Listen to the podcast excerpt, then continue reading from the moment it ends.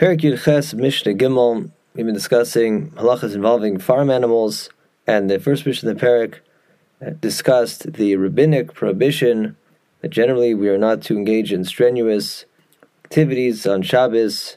The Mishnah rules halacha is ein miyaldin es behema b'Yom Tov. We may not deliver an animal, meaning the veterinarian can't actually draw the baby animal from the womb on Shabbos.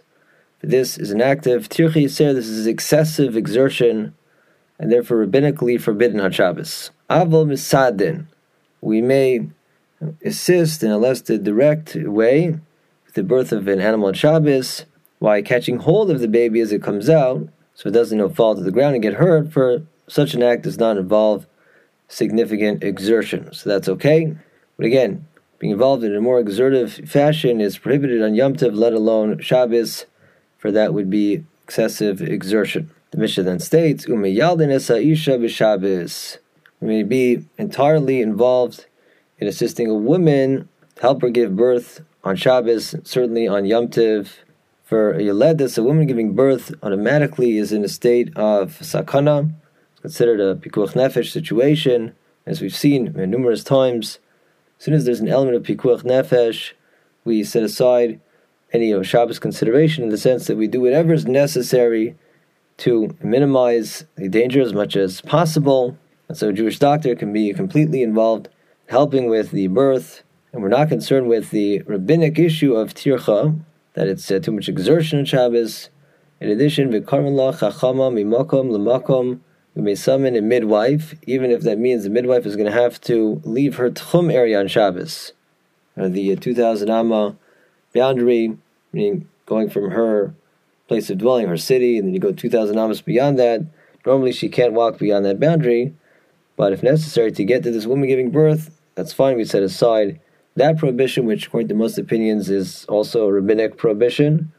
In addition, to machal and Shabbos, we can perform outright malachos to aid the Oledes, since once again this is a situation of pikuach nefesh, and even if it's not directly related to assisting the birth itself, let's say she needs a nair for her to feel calm, that too is perfectly justified.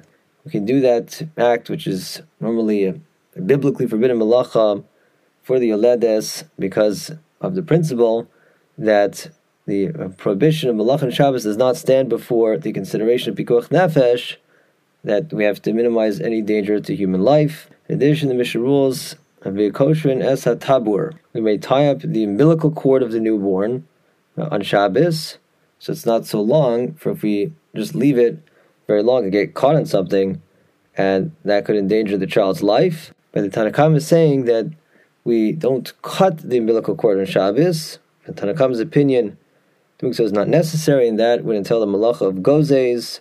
However, biyosi omer af chotchin, she says we even cut the umbilical cord.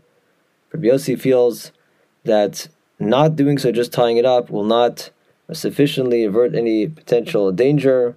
Still get caught on something, so we do it properly, fully, cut off the umbilical cord. And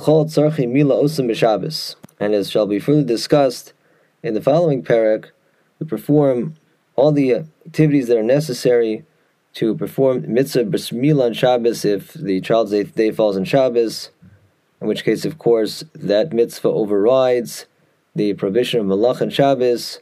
The Mishnah makes this general statement that we can perform all activities necessary to carry out that bris milah on Shabbos, as we will discuss more in the following perek.